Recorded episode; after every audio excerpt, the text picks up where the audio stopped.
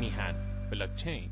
سلام من علیرضا جعفری میزبان شما در قسمت 57 میهن پادکست هستم. این قسمت در آخرین هفته مهر ماه 1400 منتشر میشه و یه مقدار با بقیه قسمت ها متفاوته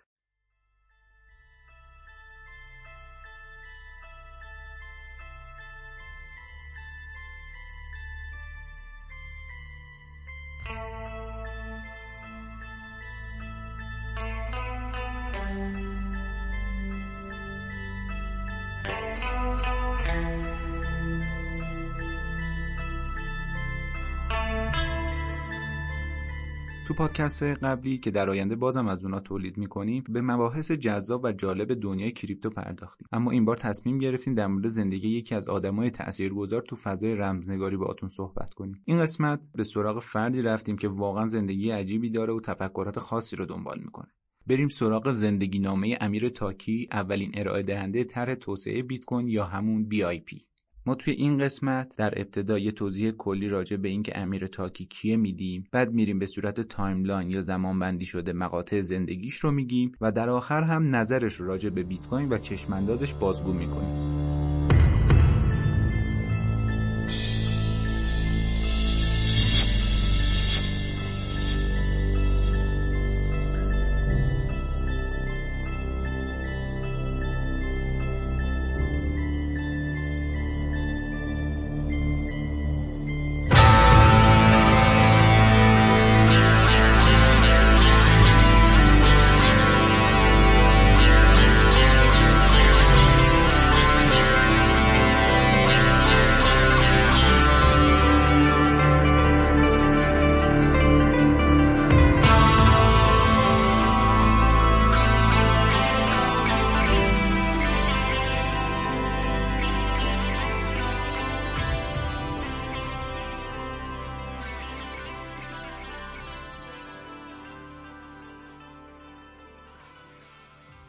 کوین برای خدمت به یک هدف بسیار سیاسی ایجاد شده است یک شبکه رایگان و بدون سانسور که همه می‌تونند با دسترسی برابر تو اون مشارکت کنند ما وارثان تمدنی هستیم که حکومت‌های متمرکز، سلسله مراتب و کنترل رو برمغان آوردند. کریپتو این قدرت رو به ما میده که مردم با آزادی و اختیار بیشتر یک جامعه بهتر بسازند و زندگی بهتری داشته باشند. جملاتی که شنیدید نقل قولهایی از امیر تاکی امیر تاکی رو میشه برنامه نویس توسعه دهنده مبارز هکر و یک آنارشیست تو حوزه کریپتوگرافی بدونیم. منظورمون از هکر هم افرادی نیستند که خرابکاری می‌کنن یا به دنبال سوء استفاده های مالی هن.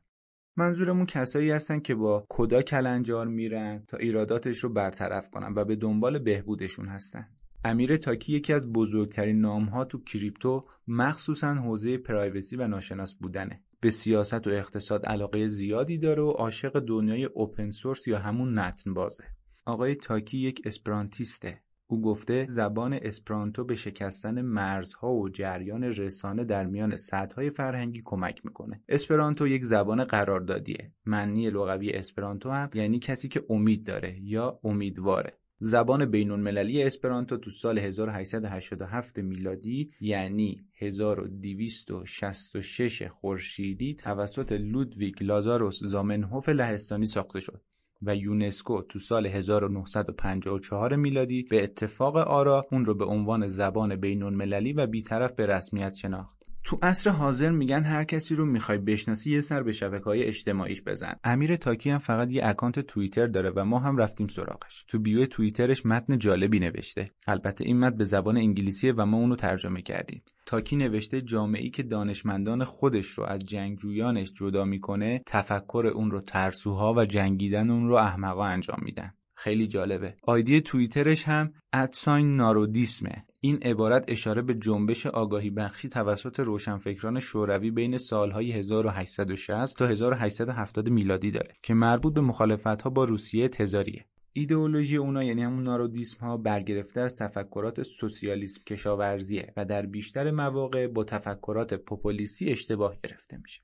یه مقدار داره مشخص میشه که می‌خوایم راجع به چه جور آدمی صحبت کنیم. اگر خاطرتون باشه اول پادکست گفتیم امیر تاکی تو حوزه رمزنگاری یا بهتر بگیم اقتصاد آنارشیست به حساب میاد. جالبه علاوه بر اون تفکرات لیبرالیستی هم داره. یه مقدار در مورد این دوتا مفهوم صحبت کنیم که بتونیم با شنیدن داستان و اتفاقات زندگی امیر تاکی به طور کامل متوجه طرز تفکرش بشیم. همونطور که می‌دونین آنارشیستا بر این باورن که نباید در یک محدوده منطقه یا کشور اقتدارگرایی تمرکز قدرت و تک حزبی وجود داشته باشه. تاکی هم معتقد قدرت بانک های مرکزی و حکومت ها تو زمینه اقتصاد بیمعنیه. لیبرال بودنش هم به این خاطره که با توجه به تفکرات لیبرال ها آزادی شخصی مهمترین هدف سیاسیه و حفظ حقوق فردی برابری فرصت و آزادی اندیشه و بیان از اولویت هاشونه یه عکسی هم ازش تو اینترنت هستش که پشت سرش روی دیوار به زبان اسپانیایی روی یک پرچم نوشته یا آزادی یا مرگ. عکسش رو هم توی متن پست زندگی نامش توی سایت قرار دادیم. اگر از راه های دیگه دارید پادکست ما رو میشنوید غیر از خود میهم بلاکچین دات کام حتما برید و عکس رو مشاهده کنید. واقعا اهل شعار نیست یعنی لاقل تا به امروز که این پادکست رو براتون آماده کردیم به نظرمون حرف و عملش با هم جور در میاد. خب مختصر با روحیات و باورهای امیر تاکی آشنا شدیم. بریم سراغ داستانهای زندگیش.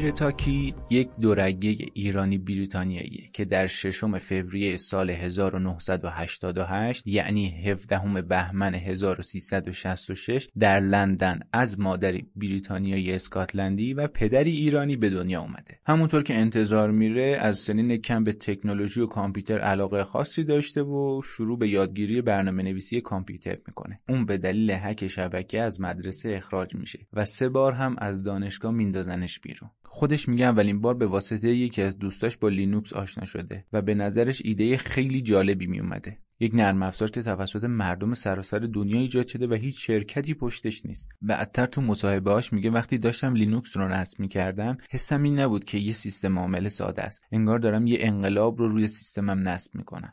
اولین تجربه تاکی از برنامه نویسی مربوط به سایت SDL Collide میشه که در سن 17 سالگی مجموعه‌ای از کتابخانه های توسعه زبان سی رو توی وبسایتش قرار میده. این کدها بیشتر برای ایجاد سیستم های گرافیکی، مولتی مدیا و بازی نوشته شده بودند. تجربه بعدی تاکی کار روی مدل سازی سه‌بعدی بوده. او با نام مستعار genjix تو سال 2006 در شرکت Crystal Space مشغول به توسعه هسته اصلی این کمپانی میشه. تا سال 2007 اون به عنوان یکی از پیشتازان develop تو صنعت مدل سازی سه‌بعدی اسمی برای خودش دست و پا می‌کنه و توی همون سال عضو کنوانسیون بازی ها در لایپزیگ آلمان میشه. تو سالهای 2009 و 2010 شیفته پوکر میشه و به صورت تخصصی شروع به بازی می‌کنه. ظاهرا از هوش ریاضی خودش پشت میزای پوکر هم استفاده می‌کرده و با تفکرات الگوریتمی و احتمالا کمی هم چاشنی شانس بیشتر مواقع برنده می‌شده. مقررات شرط بندی و پوکر اون رو مجاب کرد که یک سیستم جایگزین بهتر ایجاد کنه. پس یه سایت شرط بندی و یه اتاق اختصاصی پوکر راه اندازی می‌کنه. شاید بتونیم اینجا رو نقطه شروع رابطه اون با بیت کوین بدونیم. چون با تولد بیت کوین تاکی اولین ارز دیجیتال جهان رو توی سیستم شرط بندی خودش استفاده کرد. بیت کوین در تمام پلتفرمش استفاده می‌شد از پرداخت هزینه ها تا حق ورودی. برای اینکه کاربرا راحت باشن یه صرافی به نام اینترسانگو راه اندازی می‌کنه. خب اون موقع به نوبه خودش یک صرافی منحصر به فرد بوده که تا حالا وجود نداشته کسی ارز دیجیتال جابجا نمی‌کرده چنج نمی‌کرده. بعد از مدتی مقامات انگلیس با تحقیق و بررسی نمی‌تونن متوجه بشن که آقا چی به چیه اصلا سازوکار به چه صورته. حسابهاشو فریز می‌کنن و اینترسانگو رو میبندن. تو سال 2010 زمانی که هر بیت کوین 10 سنت بوده تاکی 600 دلار بیت داشته. یعنی 6000 بیت کوین. اما نکته جالب اینه که از همون اول هم دنبال ارزش مادی بیت کوین نبوده و با یه سود 100 دلاری همشون رو میفروشه. اجازه بدید من یه حساب سرانگشتی براتون انجام بدم. اگر الان اون 6000 بیت کوین رو داشت چیزی حدود 402 میلیون دلار از محل کویناش ثروت به دست آورده بود. اما خب جلوتر بهش می‌رسیم که اصلا امیر تاکی تو قید و بند این حرفا نیست. میگه که خیلی از دوستاش بهش همیشه میگن امیر چرا نمیری برای شرکت های بزرگ تو سیلیکون ولی کار کنی؟ پول خوبی می‌تونی در بیاری و برای پروژه های خودت سرمایه جمع کنی. اونم تو جواب میگه که من الان می‌تونم یه شرکت با چندین کارمند بزنم.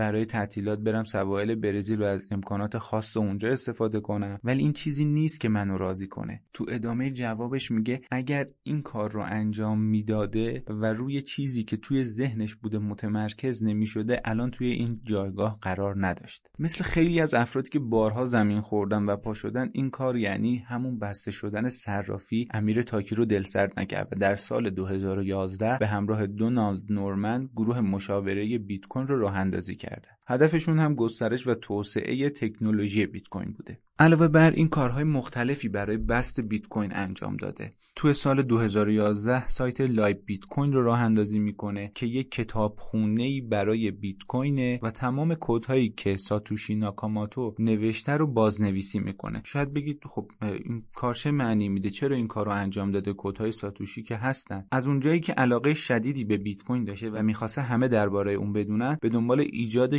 کتابخونه های مختلف بوده که روی هر دستگاه قابلیت پیاده سازی داشته باشه. تو زمان خودش هم لایب کوین به یکی از پرکاربردترین کتابخونه ها برای توسعه بیت کوین تبدیل میشه. قدم بزرگ بعدی که تاکی تو 19 آگوست 2011 یعنی 28 مرداد 1390 و تو سن 24 سالگی برمیداره اینه که اولین طرح بهبود بیت کوین یا همون پی رو ارائه میده.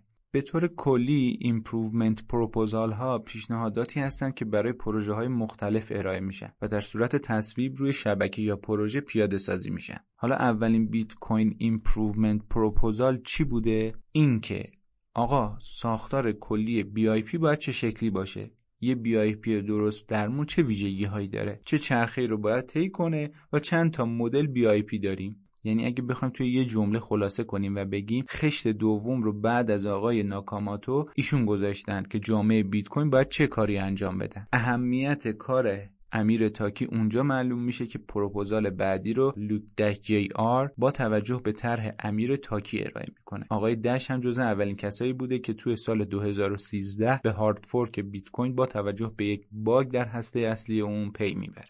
همونطور که گفتیم امیر تاکی علاقه خاصی به بحث privacy یا حریم خصوصی توی فضای ارزهای دیجیتال و بلاکچین داره. به خاطر همین یک کیف پول به نام Dark Wallet رو با سیستم CoinJoin راه اندازی می‌کنه. البته در حال حاضر معتقده که دیگه CoinJoin به درد نمی‌خوره و می‌خواد برای بهبود Dark Wallet از یه استاندارد دیگه استفاده کنه. به واسطه این مسائل یعنی نوشتن اولین BIP، ساختن کیف پول Dark Wallet و کارهایی که برای توسعه بیت کوین انجام داده شهرت بیشتری پیدا می‌کنه و سر زبون ها میافته. یکی از دلایل دیگش اینه که اسم Dark Wallet دو بار تو گزارش گروه ویژه اقدام مالی یا همون FATF و خطرات احتمالی پولشویی و تأمین مالی تروریست ناشی از ارزهای رمزنگاری میاد. اون زمانی که Dark Wallet رو ساخت گفت باید اطلاعات افراد محرمانه باقی بمونه و هیچ کس نباید به اونا دست پیدا کنه تو همین رابطه ازش سوال پرسیدن که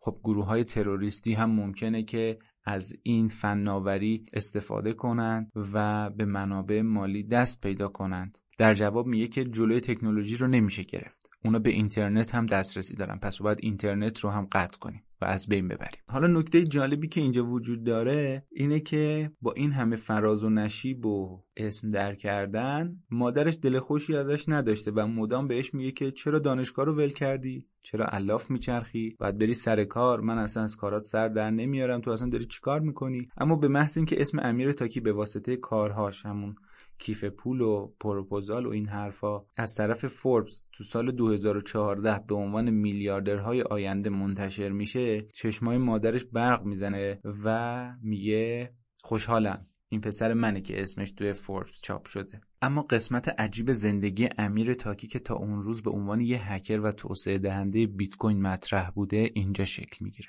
درست بعد از یک سال که فوربس اسمش رو به عنوان میلیاردرهای آینده معرفی می‌کنه بدون اینکه اثری از خودش به جا بذاره ناپدید میشه. حرف و حدیث های زیادی به وجود میاد. یه عده میگن کار کار روساست. حتما به خاطر اعتقاداتش بردنش براشون کار کنه. یه سری میگن به خاطر کاراش تو دارک وب مورد تعقیب بوده و آره حتما پلیس گرفتتش. اما حقیقتی که وجود داشت شاید خیلی دور از ذهن باشه و اون زمان کمتر کسی حتی یک لحظه هم بهش فکر می‌کرد. امیر تاکی در سال 2015 به قول خودش بدون هیچ آموزش قبلی به روژاوا یکی از مناطق سوریه میره و در گروه وای پی جی کردستان یعنی یگانهای حفاظت مردمی کردستان علیه داعش شروع به جنگیدن می‌کنه.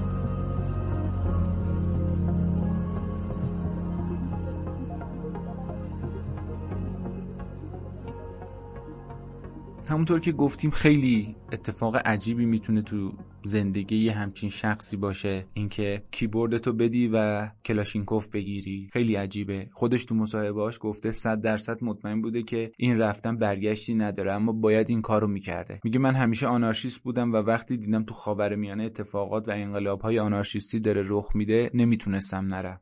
از این اتفاق به عنوان یه اتفاق تاریخ سیاسی مهم نام می‌بره که هرچند باعث شده سه سال از کریپتو دور بشه و از دانش این حوزه عقب بیفته اما چیزهای دیگه یاد گرفته که به عقیده خودش بسیار ارزشمند بوده و ارزشش رو داشته. چون این قسمت واقعا بخش جالبی از زندگی امیر تاکیه اجازه بدید که بیشتر در موردش صحبت کنیم. اون میگه بعد از اینکه درگیری ها تو منطقه شروع شد سعی کردم با مطالعه و بررسی جنبش روژاوا و خوندن ایده هاشون تو زمینه اقتصاد و جامعه بیشتر باشون آشنا بشم. اول با تصور اینکه جنبش جنبش کمونیستی بیخیالش میشه و ردش می‌کنه ولی وقتی دقیق تر میشه و تاریخ رو هم باش مطالعه می‌کنه یعنی برمیگرده که ببینه این گروه از کجا اومده چه سبقه ای داشته و چه کارهایی انجام داده متوجه میشه که این یک جنبش آنارشیستیه. شستش خبردار میشه اونا به دنبال اینن که مدرنیته رو به چالش بکشن و یه اقتصاد مستقل محلی بسازن.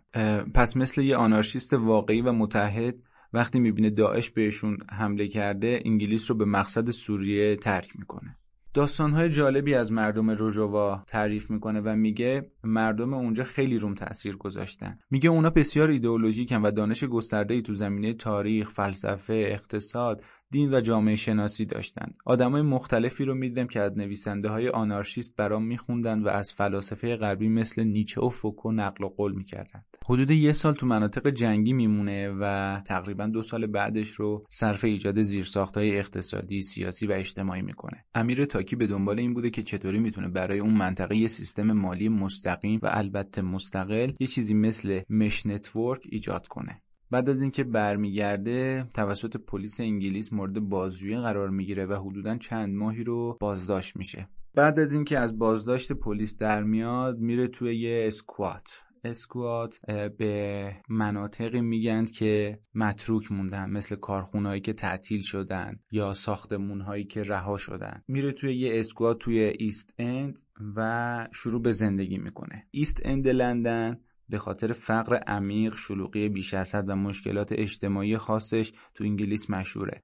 این منطقه مرزبندی مشخصی نداره و تو شمال رود تایمزه. یه جورایی منطقه محلی برای مهاجران داخلی و خارجی به حساب میاد. مثلا توی قرن 20 پناهنده های یهودی اشکنازی یهودیان اروپای شرقی و مرکزی به این منطقه مهاجرت می‌کردند یعنی پناهنده می‌شدند. خب امیر تاکی موقعی که برمیگرده به فعالیت های خودش توی حوزه کریپتو پرایوسی و خب بیت کوین ادامه میده. تو سال 2018 با پروژه NYM همکاری می‌کنه. بهشون مشاوره میده و توی جلسات هماندیشی و سمینارهاشون شرکت می‌کنه. NYM تو زمینه پرایوسی فعاله و هدف خودش رو ناشناس کردن کل جهان معرفی می‌کنه. توی سپتامبر 2020 هم گفته که داره روی پروژه تور کار می‌کنه تور هم مرورگریه که به دارک وب دسترسی داره. چون معتقد تور هم داره از اهداف اصلیش دور میشه و نیاز به بهبود داره. یکی از فعالیت های امیر تاکی تاسیس یک آکادمی هک توی شهر بارسلوناست میگه که هر همایشی در مورد بیت کوین شرکت می‌کرده میده چقدر جوونا با ایده های مختلف مشارکت می‌کنن. به خاطر اینکه بستری برای رشد جوانای با استعداد ایجاد کنه این آکادمی رو راه اندازی کرده.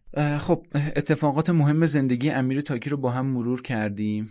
میریم سراغ بخش بعدی. بخش بعدی رو به این اختصاص دادیم که نظرات امیر تاکی رو در مورد بیت کوین و یک کوچولو اتریوم و مسیراشون که طی کردن منعکس کنیم.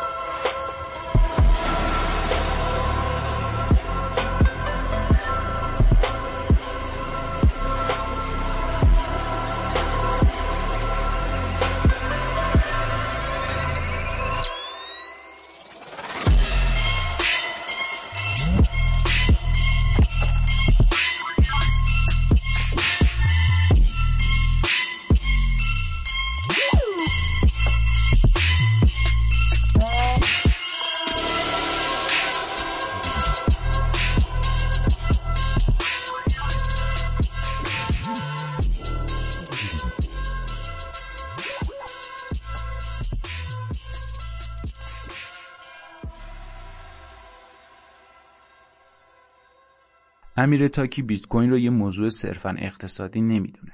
میگه بیت کوین از اجماع سه گروه به وجود اومده و داره دنبال میشه. گروه اول فعالان حوزه کامپیوتر که به کدهای منبع باز علاقه دارند و می‌خوان یک چیز جهانی ایجاد کنن گروه دوم کسانی هن که به دنبال آزادی های اقتصادی هن. اما گروه سوم cypherpunk ان. cypherpunk ا اون دسته از آدمان که از رمزنگاری و فناوری های افزایش حریم خصوصی به عنوان راهی برای تغییر وضعیت اجتماعی و سیاسی جامعه حمایت می‌کنن یکی از نگرانی های تاکی اینه که توجه بیش از حد نهادها و سازمان ها مخصوصا دولتی ها باعث رام شدن بیت کوین بشه و اونو از فلسفه اصلیش دور نگه داره و اجماع این سه گروه رو بشکنه. میگه که کاری که باید بکنیم این نیست که برای فلان مشکل اپ بزنیم یا مثلا برای مشکل سرعت Lightning رو راه بندازیم. چیزی که بهش توجه نمیشه اینه که یک سمت قضیه مردمن. برای این چه کاری انجام دادیم؟ داریم انجام میدیم یا می‌خوایم انجام بدیم. اوایل سال 2021 تو مصاحبه با FTX میگه به نظرم بیت کوین تغییر نکرده یعنی وارد فاز جدیدی نشده بلکه تنزل پیدا کرده. همش جنبه های مهندسی و ریاضیش در نظر گرفته میشه. بیت کوین پول نیست. یک راه یه مسیر برای دست پیدا کردن به چیزی که می‌خوای. بنیاد بیت کوین می‌خواد قدرت رو دستش بگیره و خیلی از سرمایه‌دارا پولهای عظیمی رو وارد بیت کوین می‌کنن. اما آیا واقعا هدفشون مشارکت تو چیزیه که یک فلسفه مشخصی در پشتش داره یا برای اینه که افسار بیت کوین رو دستشون بگیرن؟ به نظر امیر تاکی بیت کوین به خودی خودش کافی نیست و اصلا چیزی نیست. کدهاش سال 2010 منتشر شده یعنی یک دهه قبل. و ساتوشی هم تو اوقات فراغتش نوشتتشون. یعنی بازم تقریبا یه دهه قبلش. یعنی می‌خواد بگه که باید برای این کدها یک فکر جدیدی کرد. تاکی میگه کد اصلی واقعا افتضاحه و برای افراد جذاب نیستش.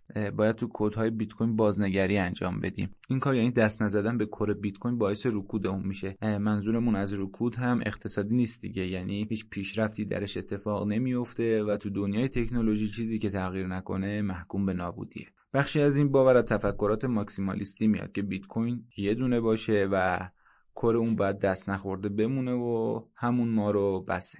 امیر تاکی نگاه جالبی به اتفاقات اخیر بیت کوین و استقبال نهادهای مختلف از رمز ارزها داره و یه جایی تو صحبتاش میگه بحرانهایی که اتفاق میفته تحت هدایت گروه های خاصی هن که بتونن سیطره بیشتری روی جامعه پیدا کنن. تو پرانتز اینو اشاره کنم. یه کتابی از تحت عنوان دکترین شوک ظهور سرمایهداری فاجعه محور نوشته ناومی کلاین. کتاب کتاب جالبیه. پیشنهاد می‌کنیم که حتما مطالعه کنید. خیلی خلاصه بخوام در موردش توضیح بدم. دکترین شوک به این مسئله اشاره داره که بازار آزاد با استفاده از های ناشی از فجایع اجتماعی سیاسی طبیعی که در جامعه رخ میده سیاست های خودش رو پیاده سازی می‌کنه. در واقع جامعه وقتی با شوک مواجه میشه به صورت ناخودآگاه تلاش می‌کنه که با بیشترین سرعت ممکن و سریعترین عکس ها به حالت عادی برگرده. و این فرصتی فراهم می‌کنه که نویسنده کتاب معتقد سوء استفاده گران به خوبی مشغول استفاده از اونند. خب برگردیم به اصل ماجرا. صحبتی که امیر تاکی می‌کنه مبنی بر این موضوع که های اتفاق افتاده تحت هدایت گروهی خاصن از این بابته که زمانی که دولت ها میان وارد میدون میشن و میگن ارز دیجیتال خوبه باید ارزهای دیجیتال دولتی داشته باشیم و به واسطه اون از درآمد عمومی جهانی صحبت می‌کنند نباید از این موضوع خوشحال بشیم. چرا؟ با این کار می‌خوان افراد رو به حکومت ها وابسته تر کنند و این کار به قیمت از دست دادن عزت و اختیار انسانی مخلص کلام امیر تاکی چی میگه؟ امیر تاکی میگه باید برای بیت کوین روایت جدیدی داشته باشیم و یه بازنگری در موردش انجام بدیم. امیر تاکی یه اشاره کوچیکی هم به اتریوم داشته و میگه اتریوم بیش از اون چیزی که باید مهندسی شده است و اگر بخواد اینجوری پیش بره احتمالا مسیرش رو گم می‌کنه. و به جاهای خوبی ختم نمیشه. اساس این حرفش هم اینه که ریاضیات نمی‌تونه تمام اون چیزی که انسان به دنبالشه و هدف گذاری کرده رو لمس کنه و پیاده سازیش کنه. براش هم یه مثال می‌زنه. میگه یه زمانی تب و تاب AI هوش مصنوعی خیلی داغ شده بود.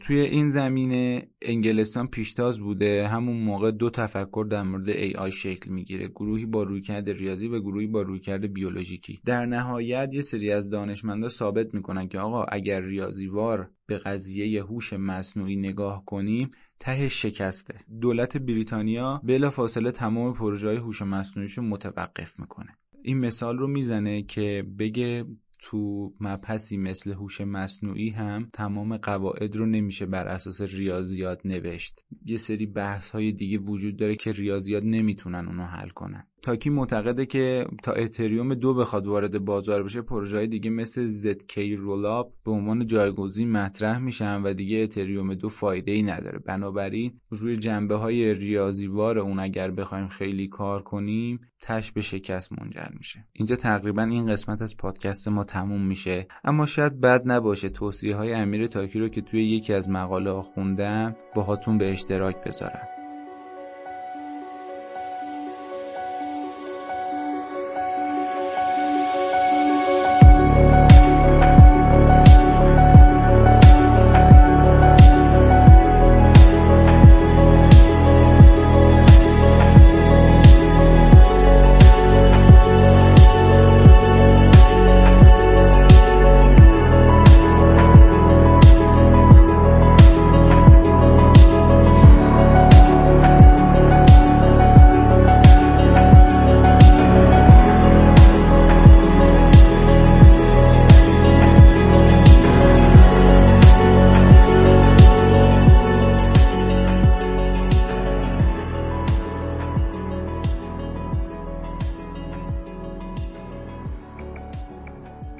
تاکی میگه تاریخ و فلسفه بخونید باعث ایجاد تفکر استراتژیک در شما میشه و کمک می‌کنه که خلاق باشید این دوتا یعنی تاریخ و فلسفه رو سعی کنید بخشی از زندگیتون قرار بدید. اقتصاد بخونید. تاریخ تکنولوژی رو دنبال کنید برنامه نویسی ریاضی و امور مالی رو فراموش نکنید چون ذهنتون رو باز می‌کنه و به شما ابزاری میده که بتونید تفکراتتون رو پیاده کنید. و در آخر میگه ایده که دارید رو دنبال کنید و جامعه عمل بهش بپوشونید. چون ممکنه ایده شما یه بخش کوچیکی از یک ایده و تغییر بزرگ باشه.